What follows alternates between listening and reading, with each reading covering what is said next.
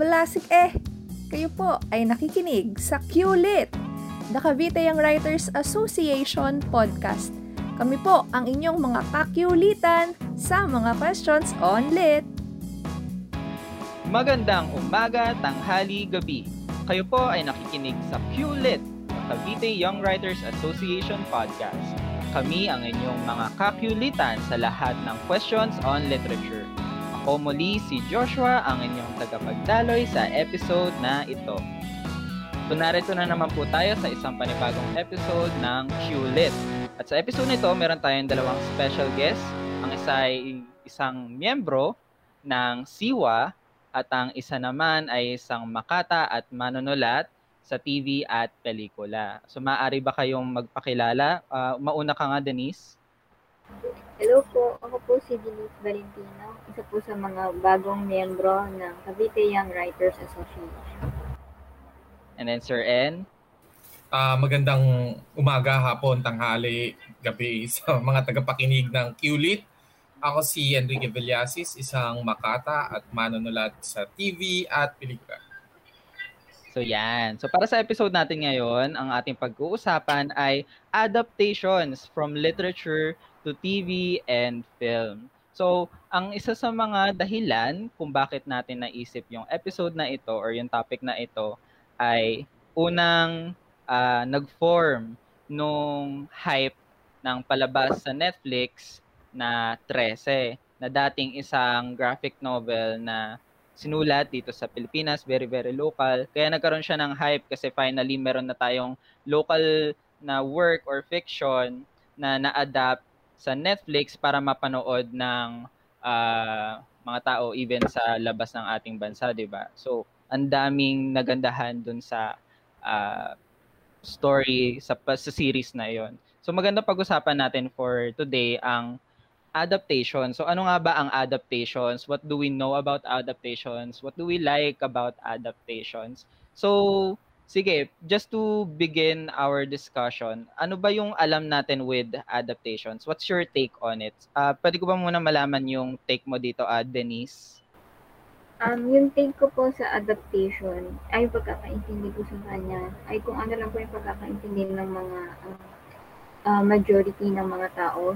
Like for example, um, adaptation ng isang libro papunta sa pelikula o TV series o uh, kumbaga, uh, yung paglilipat from one medium to another ng um, ng mga ganung bagay like fiction. Sir N, how about ikaw? Ano yung uh, perspective no uh, perspective mo with adaptations? Uh, sa akin naman yung adaptation katulad ng sinabi ni Denise ay pag sasalin ng mula uh, written words into a visual ano visual media or visual medium. Pagsasalin mo doon patungo doon sa visual. Um kumbaga hindi na lamang siya isang simpleng salita kundi uh, nandun na yung vision nung producer director para may uh, perfectly may salin o hopefully may perfectly may salin yung kung ano man yung material na yon, yung written words na yon, may it be uh, a play, a novel, a short story, or a collection of poems into a visual media. So para sa akin, ano kasi, other than yung mga textbook definitions nga natin ng adaptations, ang saya rin kasi isipin na ang proseso and then yung end product ng isang adaptation ay parang something that can pique a lot of people's interest, especially kung ang isang bagay na gusto mo, for example, a text, can be transformed into a different medium, di ba? Especially for uh, people who likes uh, reading books. Di ba parang meron lagi tayo nung discussion on which is better, yung the book versus film, di ba? Parang ang sayang tignan natin. Ang sarap is-scrutinize kapag meron tayong adaptations, kasi sasabihin ng iba na, hala, hindi, mali yan. May maling mga bahagi doon sa adaptations na hindi siya perfect, so ganun, di ba? So parang, anda, an, ano ba, yung halaga ng adaptation para sa atin kasi it can go way back sa kung ano yung mga una nating mga ina-adapt, 'di ba? Katulad na lamang nung Ibong Adar na yun yung mga unang-unang uh, naiisip ko kasi ako as a grade 7 teacher, I used to teach Ibong Adar na to grade 7 students. And then naiisip niyo ba kung gaano kahaba yung ano Ibong Adar na? Naalala, uh, Denise, naalala mo ba kung gaano kahaba yung Ibong Adar na? Yes, of course. So yun, so parang ano, naisip ko na um, yung pagbasa ng nung ganong kahabang text ng isang epic poem would be sort of a challenge para mm-hmm. sa mga bata, mm-hmm. especially do sa grade 7. And then parang to fig uh, to have them watch an adaptation of it diba, sa isang pelikula would be something much more uh, ano ba mag, can I say na mas enthusiastic sila about it kasi may parang ganoong power na dala ang film slash TV. Uh, ah, may masasabi ka ba about dito, ano, Sir N? Yung sa kaganda, uh, sariling ganda ng literature and uh, ng TV and film.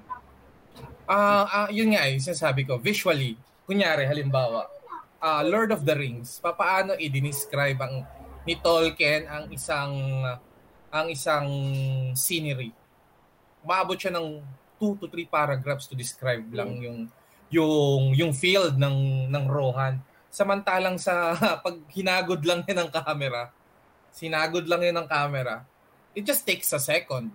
At most 10 10 10 seconds, di ba? Yun yung pinakamahaba. So, yung buong proseso ng ng ng pag-upo at pagbasa at pag-imagine ay ayoko sabihin shinorkat pero isinalin into a visual form na agad mo makikita in a very short span of time. So automatic pitik agad yung yung yung yung yung utak mo to to see kung ano yung yung what you imagine that part na yun. So yun yung ano, yun yung yun yung uh, maganda sa sa adaptation, yung yung mahabang oras na gugugulin mo sa pagbabasa ay napapaikli niya into 2 to 3 hours movie. O kung serye man siya, mga 6 to 7 episodes. Mm.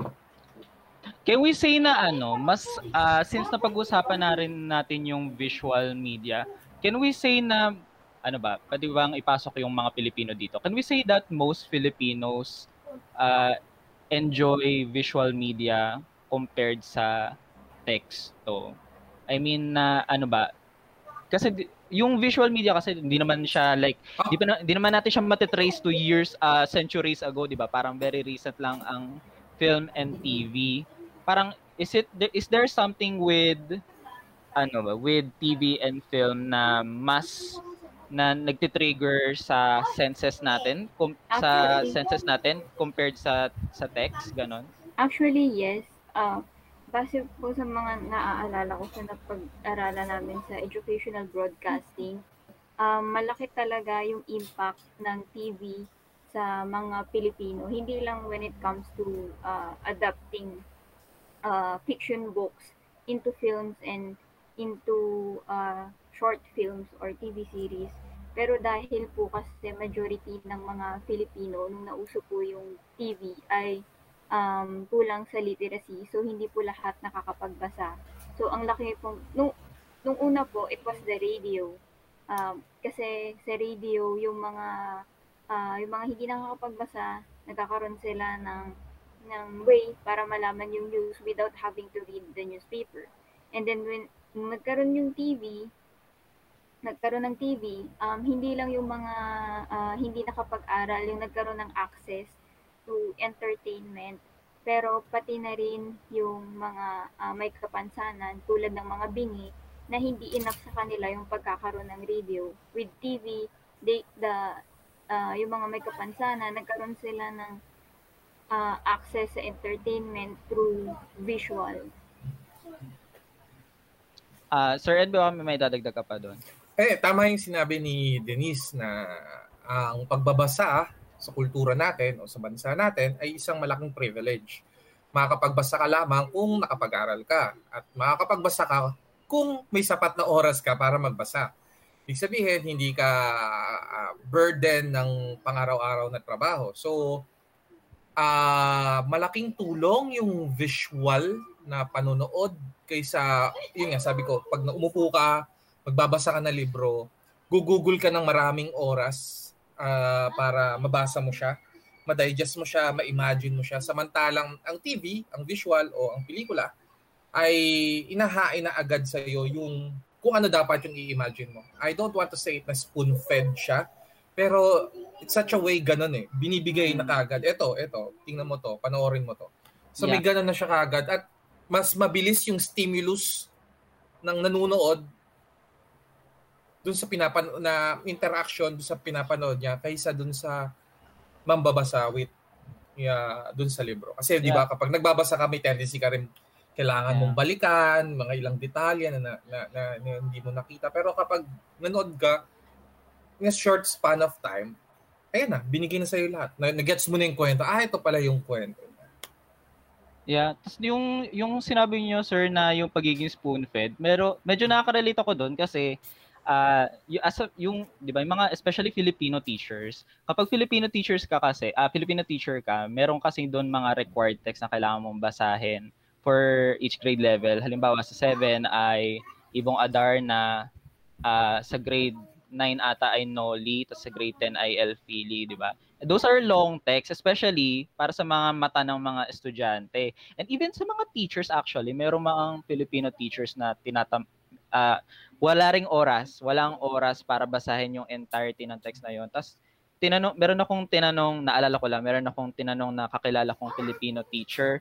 Sabi niya, tinanong ko sa kanya, paano niya tinuro yung Ibong Adar na if it's such a challenge for the students para basahin yon. Tapos tinanong ko siya, binasa mo ba yon at all? Sabi niya, hindi niya daw pala binasa, pero alam niya yung story kasi may, na, may napanood siyang adaptation ng Ibong Adar na tapos tinanong ko, probably ano, isang play, di ba? Oo, no. Ito nga, ang pinanood niyang adaptation ng Ibong Adarna ay yung kay Jolina Magdangal. Uh, yung kay Jolina. Akala ko 1946 na remastered. No, yun din, yun din yung yun din yung inexpect ko like yung mga old stuff na from the 40s from the 50s na mas accurate pa. Pero hindi ko inexpect na ang, ang TV yun sa, eh. Oo, hindi ko inexpect lang na ang sinagot niya sa akin ay yung Jolina Magdangal version. Na which is ano naman? Yung one po with Bridget, Bridget the Horsey ba yun? Iba pa yun. Ay, iba pa. Iba pa yun. Ayun. So kay, parang... Ano yun kay, kay Rene Requestas?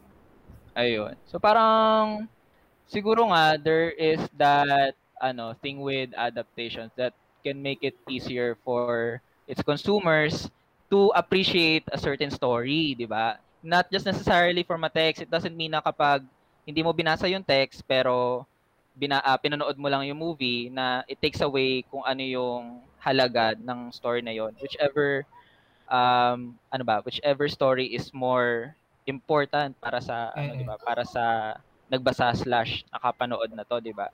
So yan. So let's talk let's talk about ano yung proseso naman ng adaptations. Kasi recently, recently kung mapapansin niyo, ang daming adaptations na nangyayari ngayon, especially yung mga inilalabas natin ngayon sa Netflix, 'di ba? So from the things na nakikita nyo in media, sa tingin nyo, paano kaya yung nagiging pagpili, yung process ng pagpili ng mga source material, ng mga text, ng mga works na nagi, na na-adapt onto the screen? Ano kaya yung nagiging batayan nila for this? Um, um Sir sige ako muna. Hindi hindi na kasi bago yung adaptation in terms of US market. Kasi 'di ba, kapag titingnan mo yung Oscars, dalawa yung category niya for best screenplay, best screen original screenplay at isang best adapted screenplay. So yung yung yung proseso ni ni US ay kapag may lumabas na libro, binibili ka agad yung rights. I mean, may mga libro na hindi pa nga nailalabas, eh binibili na yung movie rights or film rights. For the for the possibility of be of na maaari siyang mai-adapt in in the long run. The same goes with comics. Kapag lalabas pa lang yung comics, may bumibili na ng film rights na yun. Inilalako na yon ng mga agents, ng literary agents sa mga producer. Tapos from pag nailako na yan sa mga producer, nagustuhan ng producer, halimbawa yung yung storyline niya, yung plot niya, they they buy it and sama depende kung papaano siya i na papaano siya i, i tawag nito, i, i gagawin. Halimbawa, um, Jurassic Park, kakapanood ko pa lang nung nakaraang buwan nung The Movie That Made Us. Yung Jurassic Park, hindi pa tapos ni Michael Crichton yung nobela. Binili na siya ni Steven Spielberg.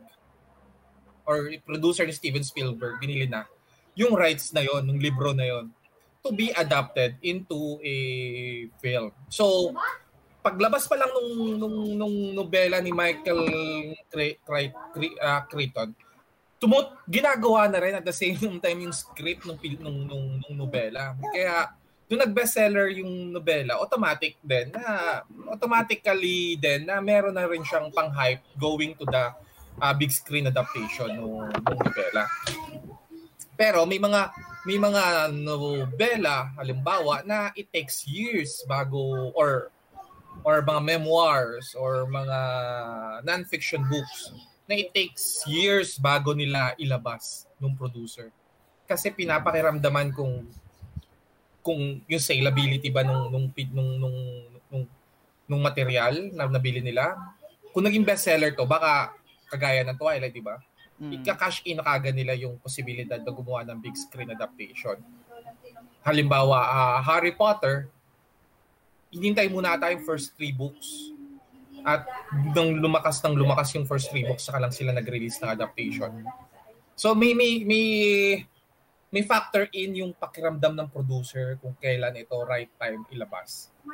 May mga material na hinihintay nilang halimbawa ang halimbawa ang film festivals or awarding season bago bago or yun yung target nila ng mga ng mga material na to yung film festivals at mga award seasons mostly mga mga classic novels literary novels or mm. or mga award winning memoirs or creative non-fictions yung inilalagay nila doon So mula doon, naghanap sila ng mga writer na sa tingin nila, or writers at directors, na sa tingin nila ay po pwedeng ma-tap in doon sa proyekto na yon.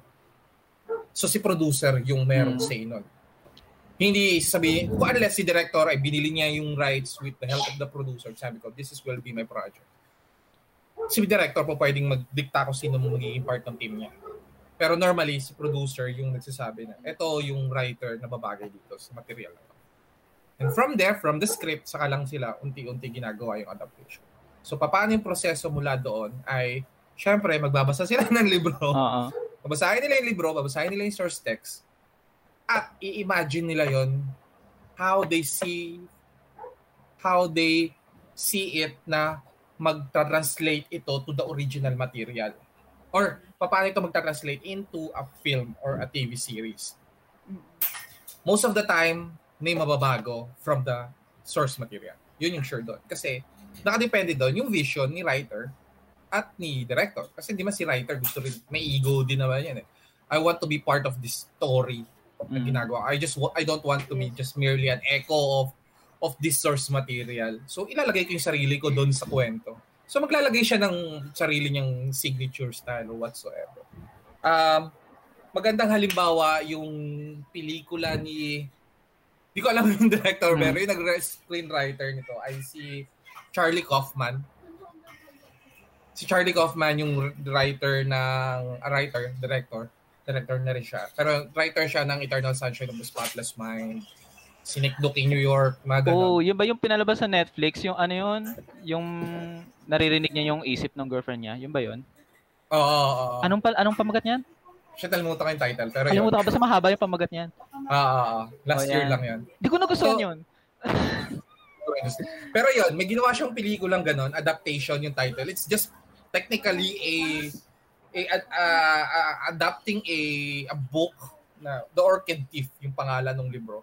Pero binasag niya yung buong story. Yun to the point na very original. Parang, ah, meron ako kakambal, tapos gago yung kakambal ko. Naging storya siya ni Charlie Kaufman writing an adaptation of that book. Tapos yung singit-singit lang yung part ng book dun sa storya mismo ni Charlie Kaufman. Na very meta. Meta yung, uh, meta-narrative yung ginawa niya. na ang galing, ang baliw ni Charlie Kaufman, pero it's his best work. Eh. I think it's his best work as a writer.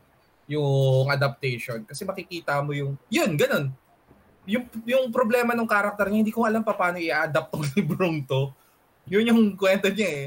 Yung character eh. Nung, nung Charlie Kaufman, the writer, na, oh, si Nicolas Cage.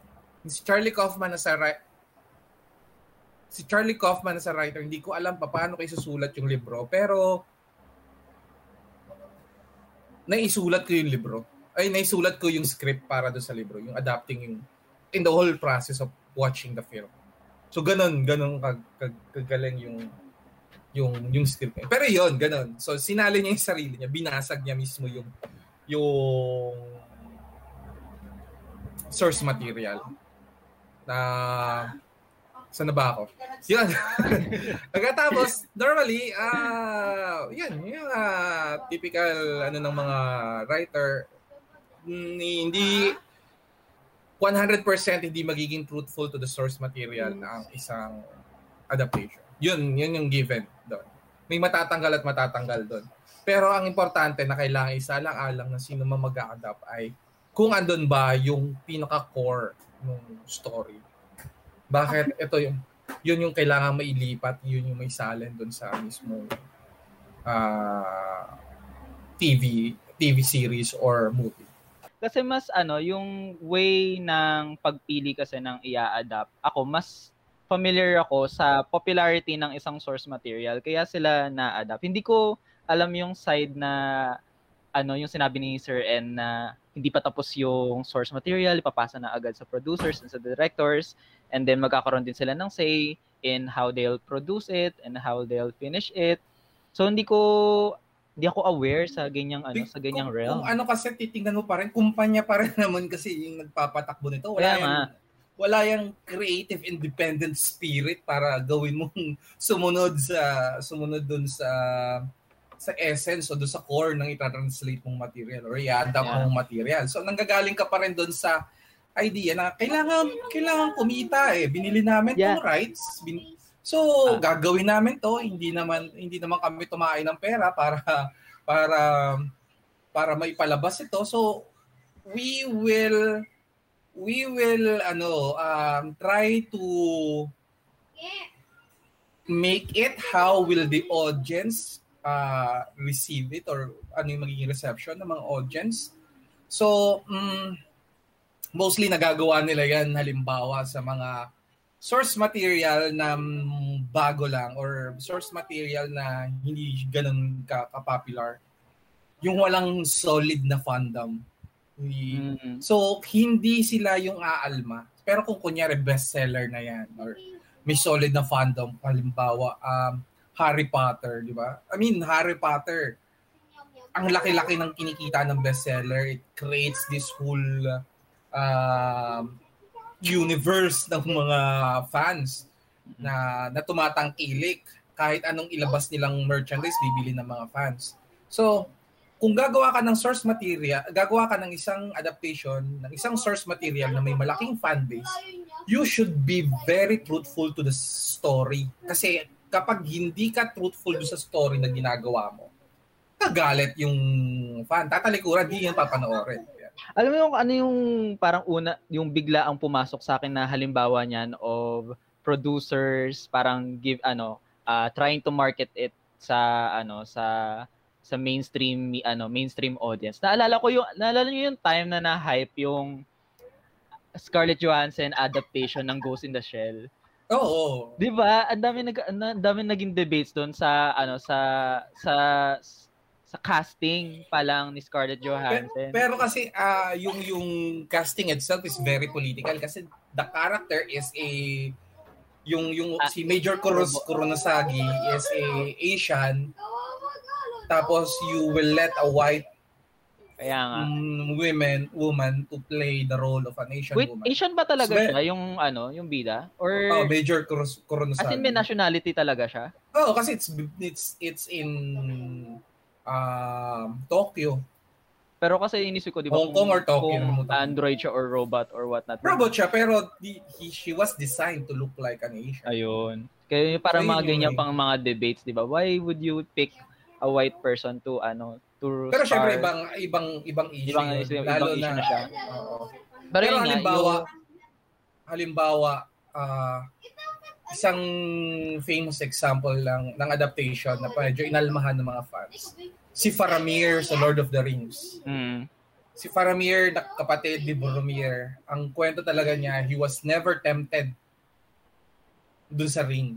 An, pero nung pinalabas siya, sa, nung inadapt siya, pinakita na na-tempt siya dun sa ring. Na-tempt siyang kunin yung ring kay Frodo. Mm. So, ah sinasabi ng mga fans na hindi naman ganyan si Faramir. Hindi yan yung character niya. Noble yung character ng Faramir. Kabaliktaran siya ni Boromir na attempt na kunin yung ring. So, ah yung yung nangyari is pero napatawad siya ng fans habang pinapanood mo na okay, ma-tempt siya. Kasi ako, for example, nung binasak, nung, nung, nung napanood ko yung yung hindi ako fan ng Lord of the Rings nung pinalabas siya nung una siya. Unang unang pinalabas siya, yung moment ng Faramir. Natapos ko na yung nobela, pero hindi ako nag nag-relate sa character ni Faramir. So na, I am not a die-hard Lord of the Rings fan at that time. So para sa akin, napatawad ko yung ganon kasi binibuild up mo si Frodo Mm. na na character that he will take that burden of taking the ring to to to more to Mordor and and ma-destroy siya so, ah, sa Mount Moria. So yung yung temptation kay kay Faramir mismong si yun yung parang isa sa mga nagpo-push kay Frodo na tapusin ko na tong itong mission na ito. Kasi it can even tempt a good man na kagaya ni Faramir. Yun yung thinking nung, nung Frodo. So may may may mga pagbabago na na, na, na it helps the narrative flow Mm. much better kaysa maging stricto ako doon sa sa source material kung, susundin ko yung source material. Kasi may may mga yun nga, bibase ka pa rin doon sa market and and all that ano. Ah ah, sa audience. At may tendency talaga na mabago ito based din sa pangangailangan ng kwento kapag ni- di ba I mean the source material itself is not perfect you you have to admit that Yeah. the source material is, Yeah. is not perfect mahirap i-adapt to ng ng basta-basta so one way or another there are changes na kailangan mong gawin Ah, like mag mag-fuse ka ng mga character into just one. Three characters, gawin mo na lang isang character kasi pare-pareho lang naman palang silbi ng tatlo, sounding board. diba? Doon lang nagko-confide yung bida. So, instead of using three characters, I'll just make one character Yeah. out of it. Diba? Ang daming ano no, and with when it comes to adaptation, ang daming compromise na nangyayari talaga. Yeah. Tapos ano, naalala ko rin dito yung ano, yung di ko alam kung nabasa niyo yung story, ah, yung source material ng movie na Arrival. Ano yung movie na Mm. Arrival? Yung sci-fi. Kasi Ay, ay, oo. Oo, kasi ang ganda-ganda ng sci-fi pero dun sa yun din yung isang halimbawa ng ano, ang daming alterations na nangyari from the text papuntang screen. Kasi ano eh, it dealt with yung perspective pa lang ng pangunahing ah, ng pangunahing character.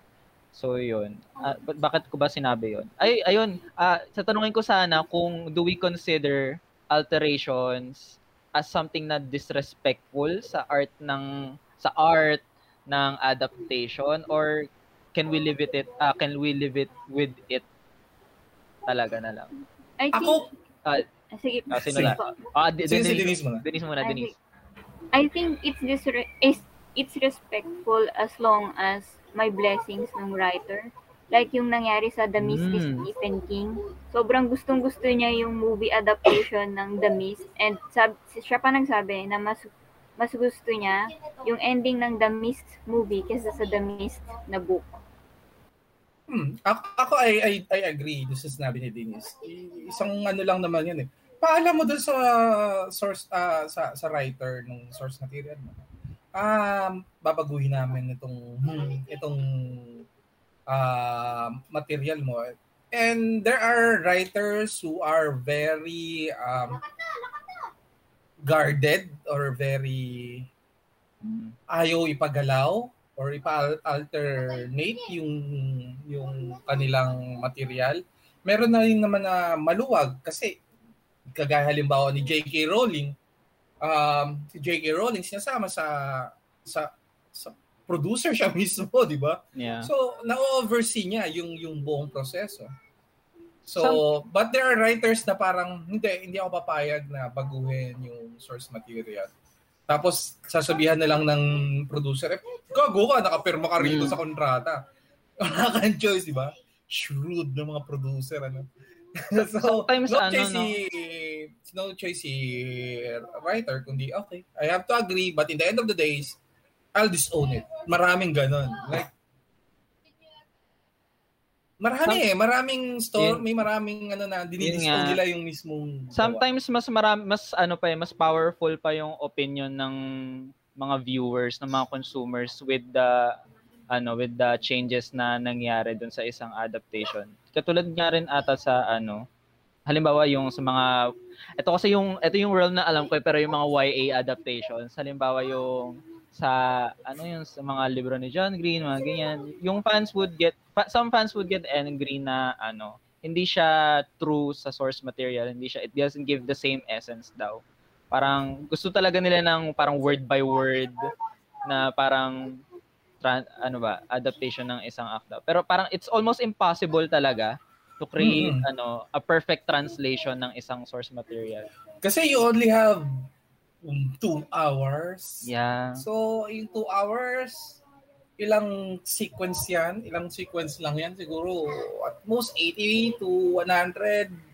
Isang chap, isang nobela, mayroong 24 chapters. So, how will you divide that 24 chapters? And there are boring chapters. Na hin- it doesn't work on the ano, on, on, on, on, on page. Parang, ah, kahit tanggalin mo to, wala namang mababago sa story. Ganun lang. So, ewan ko, de, de, pero syempre siguro kung reader ka, there are there are scene na nagre-resonate sa'yo doon sa nobela, tapos hindi mo siya napanood, so nagagalit ka kasi that's not how you imagine it to be. You hope na kasama tong eksena na to kasi na-touch nito yung aking pagkatao habang binabasa ko to. I, I love this scene. Na-imagine ko siya in my head nung, nung ginagawa ko siya. Everyone's thinking, always thinking ng ideal kapag ini-imagine natin kung ano yung binabasa natin o sinusulat natin. Siyempre, makakaramdam ka ng disappointment because in the end of the day, yun yung capability lang ng ng ng ng camera, ng angling, ng buong production, di ba? You have to live with that. Kunyari, hihingi ka doon sa eksena ng helicopter pero hindi kaya ng production yung helicopter, wala ka magagawa. Pero ano, ah, can I say lang na meron talagang mga adaptations. Ito yung mga ano, ito yung isa pang debate na usually from this topic, yung yung book versus film. Some some films would be better talaga than the book. Some books wouldn't be even popular without the film talaga. Yung Yes. ah yun naiisip ko immediately yung alimbawa yung The Devil Wears Prada. Hindi ko nga alam na may libro talaga yun eh. Parang alam mo yun, even though ah, mas nauna yung libro kesa sa film, parang some readers, ah some fans would treat the film talaga as yung original source Mm. material. May mga ganong effect, di Mas, ba? mas better material yung Mas film. better material talaga yung film. So parang it doesn't even ano na it doesn't even really matter anymore kung na-justify ba ng film yung original source, 'di ba? Mm-mm. So yun. May may ganun talaga. Minsan kasi nanggagaling nanggagaling pa rin 'yan doon sa the producer bought a bad book actually. Mm. Pero may magaling kang team, magaling yung writers mo, magaling yung director mo, they pull it out. Di, parang Magaling yung marketing. magaling yung marketing mo, ano naman pull out nila na, ah, maganda yung source material, maganda tong pelikulang to na to the point, parang yung book doesn't exist. Yeah. Kasi pag binasa mo yung book, ang pangit pala ng libro, pero ang ganda nung, nung pelikula na na-adapt niya. Speaking of marketing, naalala niyo yung marketing ng 13? That was so cool yung ano, yung sisirain na, yung yung mga billboards gagawin nilang parang realistic na news Mm. footage talaga. Some some people, they didn't even know about Rese na yung graphic novel at all until nung nakita nila yung mga ano na yon, yung mga campaign movements na yon. So parang ang dami ang dami talaga mas na-attract doon sa isang sa isang story dahil doon sa way ng pag-market ng people behind the adaptation, di ba?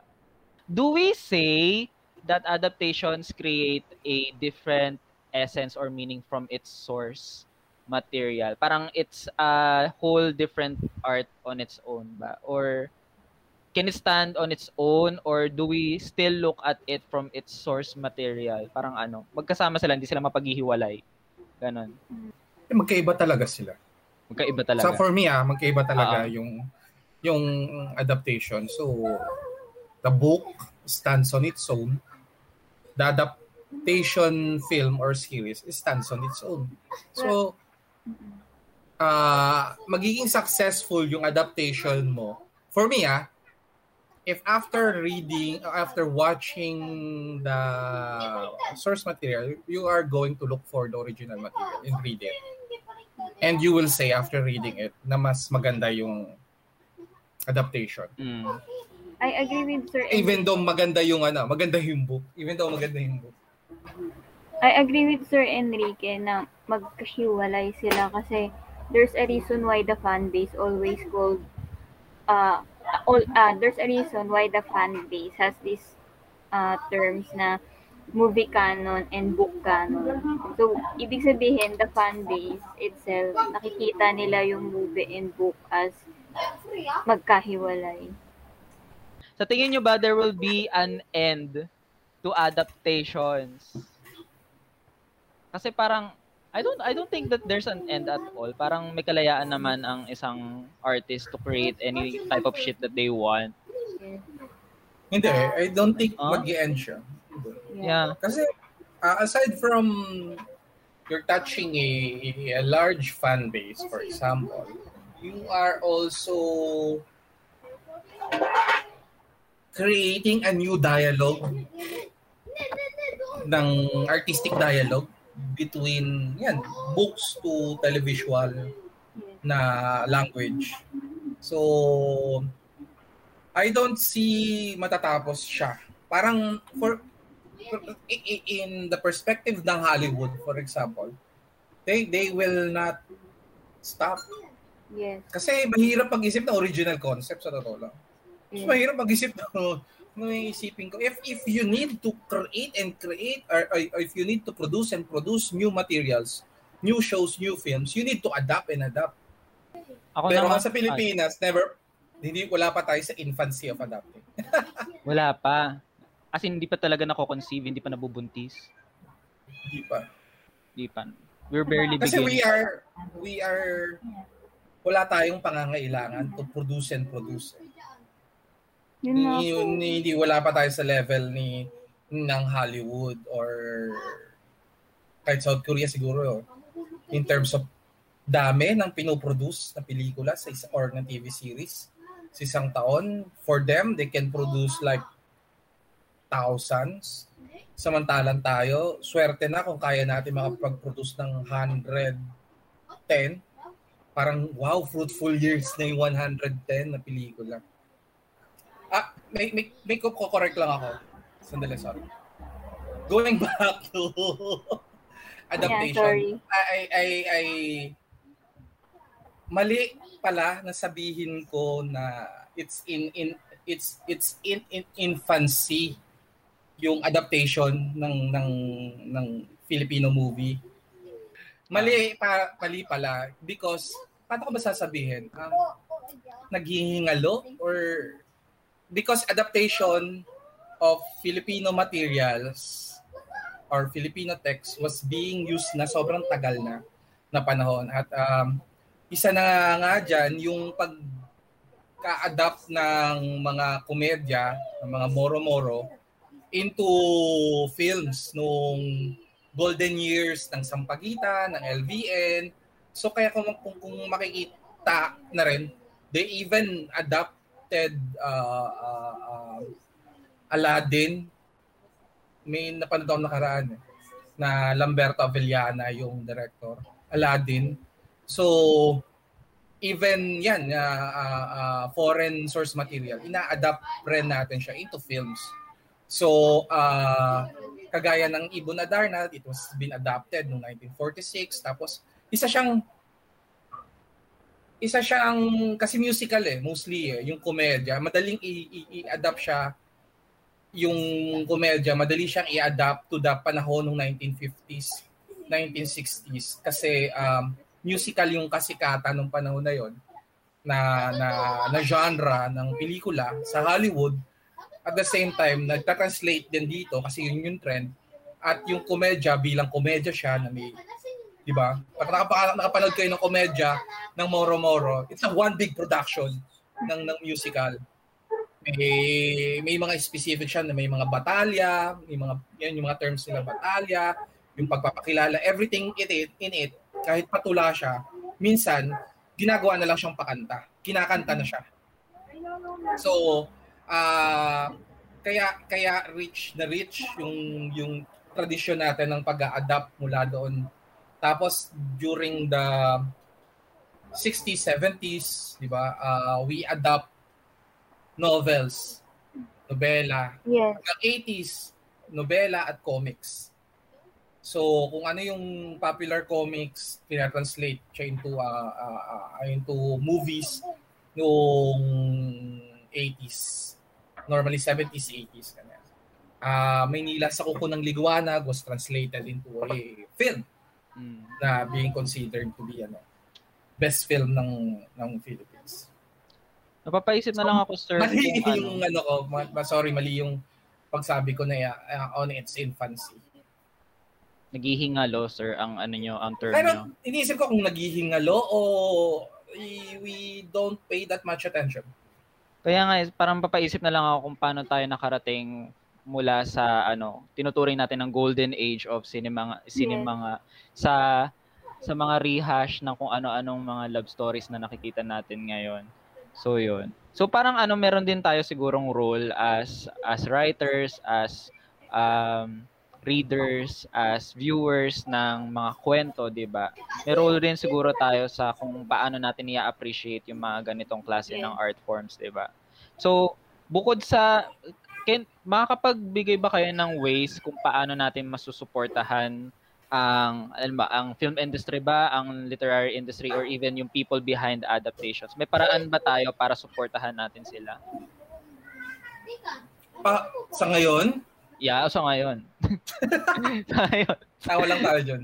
I mean, I mean, uh, dahil sa iilan lang yung studio, yeah. na meron tayo ngayon. At bawat studio, meron ng uh, in-house writers. I have to admit, I'm part of it. We are tasked to create stories on our own, di ba? We have to create new materials for the um, for the company. So, kaya hindi nangangailangan ng adaptation kasi bayad kami para mag-isip kami ng kwento eh. So, pero there are times na kailangan din namin kumuha ng ng mga new materials or kailangan namin mag-adapt ng mga materials galing sa ibang source material. Ang importante para sa amin sa ngayon bilang kami ay alipin ng kapitalismo ay bili, basa lang ng basa, bili na ng bili. Hindi, ang kailangan lang namin hindi, hindi nga sulat kami bili ng bili ang ang kailangan namin ay kung magsakali mag-a-adapt kami ay kumuha kami ng mga material na alam namin meron ng followings. Mm. Hence, kailangan namin tumingin sa mga Wattpad, di ba? Pero kung literary, naging naging naging tanong 'yan eh kasi parang may manunood ba? Yun yung unang yes. tanong. May manunood ba? May manunood ba kapag pinadapt namin halimbawa ang Tata Selo, di ba? Oo, oh, Tatasilo. Di ba? Or kapag yung Impeng Negro ni Royal Lucica, kapag ginawa namin siyang kahit, kahit anthology lang eh, nag, nag-pitch kami one time ganun. Di ba? May manunood ba ng ganun? There's always this nagging question. Kahit gustong gusto namin gawin, laging uh, question siya ng may manunood ba? Our, our, our, the target audience will be um, fascinated to watch this material. So, y- y- yun, yun yung laging dilemma. Denise, may may idadagdag ka ba? Ah, actually, question po yung maidadagdag ko eh. Kay ah, Sir Enrique po. Ah, was there ever a time po ba na naisipan niyo po yung ah, mag-antoli, mag gumawa ng TV series from the anthologies of Nick Joaquin, yung mga ganong Siyempre meron, merong merong idea of doing that eh, eh, na uh, pag-adapt halimbawa ah, kasi ang ingin ni Epsionin, di ba? Epsionin Jose presents. Nabasa ako dyan. Kanina lang. Pero may manunod ba kay Epsionin Jose? Sa gawa ni Epsionin Jose? Just to be honest, di ba? Sa, sa, sa, sa, sa mainstream TV ba may manunood ng ah, ng mga flight ng magsasaka? I, I'm going to be honest, di ba? uh, nasa perspektiba ako ng producer na maglalabas ng pera. Posible, pero matinding matinding ano yan, matinding hamon kung paano mo siya mai-adapt to the point na kailangan siyang panoorin ng ng ng audience. At ang tanong ba ay willing ba si Epsion Jose na na magpabago sa mga kwento niya? Knowing the ego of the old man, di ba? So mala Yan nakikita pero kinukuberan ko mata ko. Pero di ba? I, I mean, it, it's it's always a question. So kaya kaya pupunta ka doon sa mga naka-public do. Ta plus magkano ang sisingilin niya, di ba? Tanong pa rin niya ng kumpanya, di ba? Tatanungin pa rin ng kumpanya. Magkano kapag binili natin ng ah magpag binili natin yung Rosales Saga, magkano yung sisingil niya? Sasabihin ni Epsion ni Jose, may may Ramon Magsaysay Award ako, dapat 1 million, di ba? no! So, eh, sasabihin ng sasabihin ng ng producer hindi hindi kaya namin yung yung ganyang kalaking halaga na bayaran yan. Baka baka kailangan na baka baka makapag-isip pa yung mga writers namin ng, Yeah. ng story better than Rosales. My God. Diyos ko po. Yung mag Ramon magsaysay Dapat namin award. edit yung Hindi ko kailangan kaya talaga. Wait lang, sige. ah, let's try to close the episode na. Um, ang, ano ba? Wait lang. Ah, ito na lang. Just to close the episode, what uh, written work, what literary work do you want to see get adapted? Uh, Sir N muna, and then Denise. Ang dami eh. I, I, mean, Isa lang. Wala tayo. Ah, yung nasa top ng head nyo, sir. ang, ang, ang, ang dream project ko talagang gawin ay ano, ah, lila ang kulay ng pamamaalam ni Hmm. sa Passion Upload. How about si So, Denise? tinatanong ko na si RM, tinatanong ko na si RM tungkol diyan kung willing siya.